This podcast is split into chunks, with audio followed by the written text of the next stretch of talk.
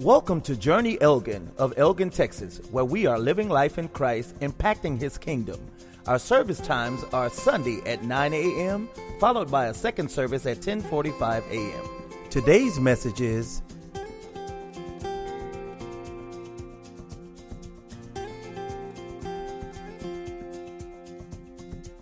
Well, it is the, the start of school, and so kind of the, the theme of the last couple weeks has been kind of that new start, uh, a new start to what God is, uh, you know, uh, in our life. Maybe it's a, a, a, new start. Can you can you change the direction of your life? That's what we talked about last week. Is finding a new start in Him. Remember, we talked about uh, looked at Psalms where David had uh, sinned and had done some horrible things with Bathsheba, and he needed a new start, right? And, and God allows that. It doesn't mean that there's not consequences, doesn't mean that it's going to be easy, but that we can have a new start, a fresh start with Him. And, uh, and I started thinking about that because um, obviously I believe that you can have a new start and, and that you can start over. Um, but I started thinking, do we, do we really believe that? Do we really believe that people can change? Right? And, and I, I think that's an interesting question. I've been thinking a lot about that uh, this week.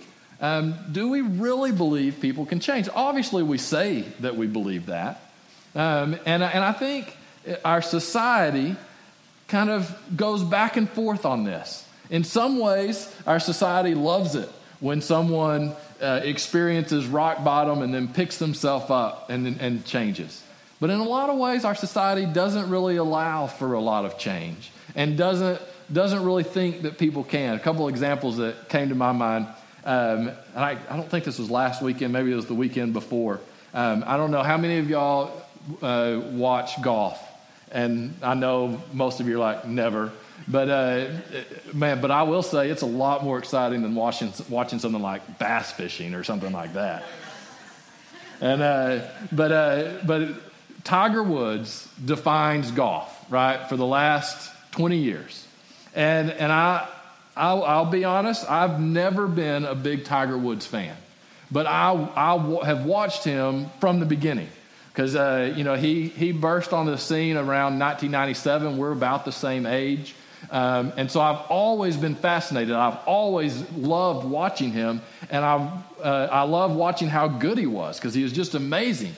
But then I would hope that someone would beat him right at the end, right?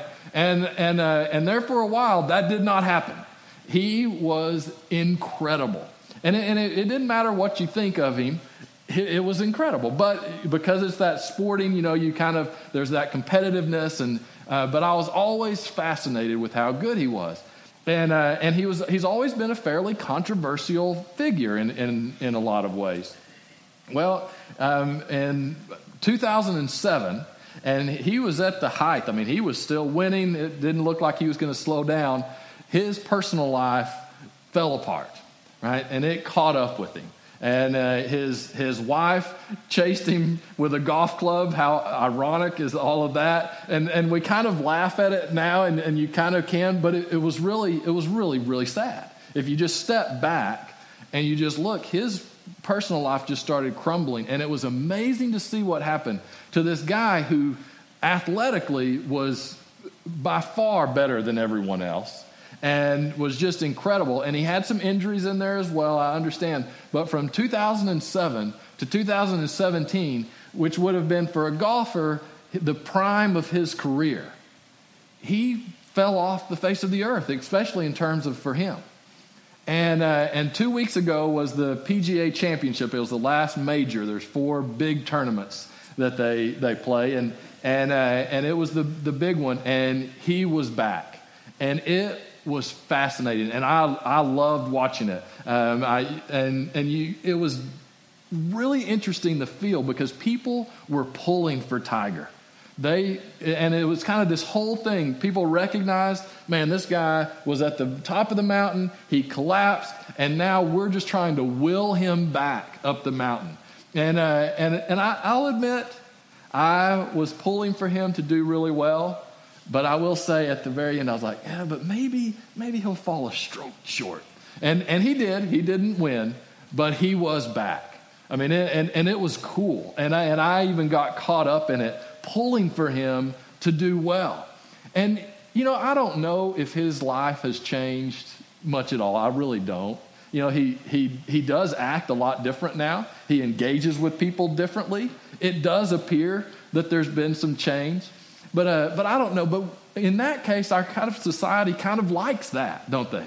They're like, oh, that's cool. We, we like to see people change like that. But, but the reality is, is that's kind of set in a sports context. And so there's kind of a benefit for us if he changes. Right? Like if you're a fan of him, his, you want him to change and get better. So I don't know if that really means that as a society we think people can change or even want people to change.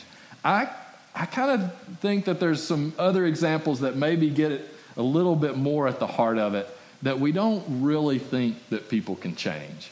Um, a couple, couple of examples. I don't know if you've noticed in the political world, which is chaos, but uh, recently um, it's kind of become a trend over the last couple years to look back at what people have said or done from 15, 20 years ago and bring it to light now and basically say, look at who this person is. And by the way, this happens from both sides um, do this. And uh, especially with social media now, people who go back and they'll find something that somebody posted on Facebook from 15 years ago. And then they'll say, see, look at what this person is. And if, they, if it doesn't fit their political agenda, right, that becomes an indictment on that person. Well, just doing that, the premise of that, you're basically saying people can't really change. If that's what they did back then, that must be what they believe now. And it may be completely different. Um, it, this, this happened, and, it, and it, it, was in the sports world, but not, not quite the same. Um, the NFL football, of course, has a, a draft every year. And, uh, and this, I think it was this past year, there was a, a kid who was probably 21, 22 years old. You know, he'd finished college. He was going, to, and he was going to projected to be a first round draft pick. And the day before the draft happened, all of a sudden it becomes public some tweets that he had tweeted when he was 14 or 15 years old, and they were inappropriate. Right? And there was no doubt that they were inappropriate. But all of a sudden, those go out, and this guy doesn't get drafted in the first round. He gets drafted in the second or something like that. And, and I, I, I just looked at that. I said, you know, how stupid is that? Like, yes, that was inappropriate for him to tweet something when he was 14 or 15. Yes. But basically, the assumption was is if he did this when he was 14 or 15, he must still think the same thing. How stupid is that? Right? All of us know that there's major change that happens in, in our life from 14 to 21. Right? And thank heavens, not everything that I said or thought or wrote down whenever I was in high school is for public consumption now. Right? But, but just the doing that and how it can be effective. I mean, look, there's some politics, and there's, I know politics is a messy situation, but there are people who their lives, you know, something that happened 20 years ago is, has, is destroying them now. And sometimes that needs to happen. But sometimes it's a sentence or something that they wrote that was just an opinion, and now it's being used, and it's like, well, no, maybe they can change. I think our society is getting to the point, and I see this in the church, that we, we struggle with believing whether people can really change or not. And that is a very dangerous place to be. See, because it's very easy to be cynical. And guess what? There's a lot of evidence that supports it, right? You, you, you look and you're like, yeah, people don't change. You know, they may learn to hide behavior better, but at the core, they're still the same people that they are. The danger with that as Christians is that when we start thinking that, then we start looking at the world and we start thinking, well, there's really nothing that we can do. If people, if people can't change, then what are we really even going to be able to do about it? And that is a very unhealthy place for the church to ever get into. And I want to read a passage that that I, I just I, I, love, and it's a powerful passage. It's 2 Corinthians chapter 5, starts in verse 16.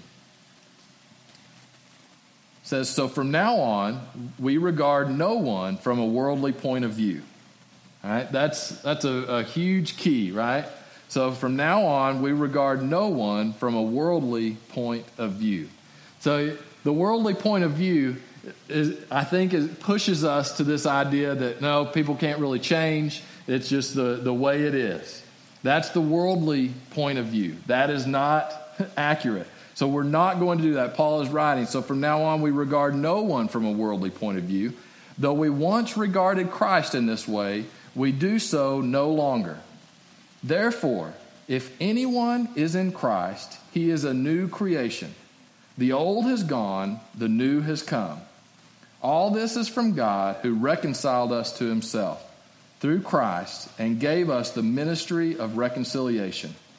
That God was reconciling the world to himself in Christ, not counting men's sins against them, and he has committed to us the message of reconciliation. We are therefore Christ's ambassadors, as though God were making his appeal through us. We implore you on Christ's behalf be reconciled to God. God made him who had no sin to be sin for us, so that in him we might become the righteousness of God. I love so many things about this passage, but it says, Therefore, if anyone is in Christ, he is a new creation. The old has gone, the new has come. So the question comes do we really believe that? Do we really believe that that can happen? And the answer is yes but it's only going to happen through Christ. Right?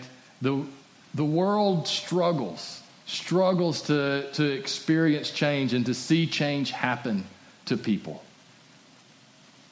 But Christ does change lives. And this is written by a guy named Paul who ex- experienced extreme change, right? Here's a guy, he was persecuting the church. He hated all that Christ was about. But yet, when he experienced Christ, his life was changed and he became a new creation. And I think it's important for us as the church to remember that people can change, that, Jesus, that Christ is changing lives. Because if we don't believe that, and if we don't live that out, that the, the, that, that is a reality, the world's not going to get a glimpse of it. Because guess what? The media and the secular viewpoint is not going to allow that message to get out there. It's not going to allow the fact that Christ changes lives to get out there. And that's just the way it is. And guess what? That's for the most part the way that it's always been. Right? That's, that, and that, that's a reality. And so the church needs to be the, the megaphone that says, no, Christ is still changing lives. You know, there's a, a guy by the name of Isaiah Robertson. Has a really cool story. And uh, he was a NFL football player back in the 70s um, and early 80s, uh, played for the Los Angeles Rams, um, and uh, had a successful career.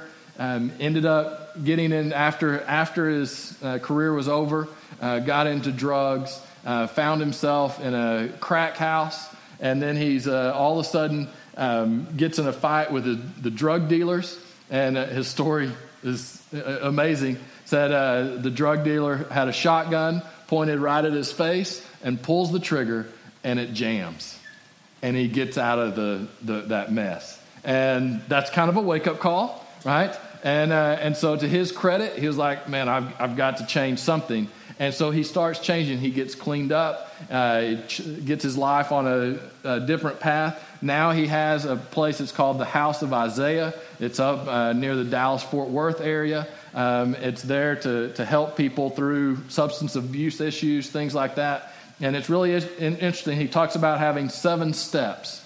And uh, whenever I first saw that, I was like, oh, is this a totally different thing than some of the, the normal ways, right? You know, the 12 uh, step program and stuff. No, it actually incorporates the 12 step program, is one of the steps. Um, uh, but, uh, but his first step, and he is that you have to get to the place where you recognize that change only happens through a relationship with God. That, that change happens through the power of God. And, uh, and I, it's, there's, a, there's a difference between that and the way secularly we handle those issues, right? And he acknowledges, he says there, there's aspects of this that is, are disease. He, he uh, acknowledges all those things that sometimes we get hung up on and question. But he's like, ultimately, if you truly want to change, it's going to have to be because God is giving you the strength to do that, right? Now, is he going to get a lot of credit and publicity with that? No, not a whole lot. But man, he's seeing lives be changed. Right? Jesus Christ is still in the habit and the business of changing lives. And man, we need to believe that. You know, last uh, two weekends ago was the anniversary of uh, all the stuff that happened in Charlottesville a year ago. And uh, the, the media um, covered it because there was going to be another, you know, white supremacist march. And there was. And I do want to say there were only like 25 people that showed up. And it got a lot of coverage, and it's still really sad that 25 people felt like being that hateful uh, on and spending a Saturday doing that. But it was amazing the media coverage, right, that that 25 people got. And uh, so I started thinking about that, and, and, obviously that was such a divisive uh, time, as it should be. I mean, obviously it's a divisive thing. And, uh, and I started looking and uh, there were two stories that, that jumped up just in, in just some quick searches about white supremacists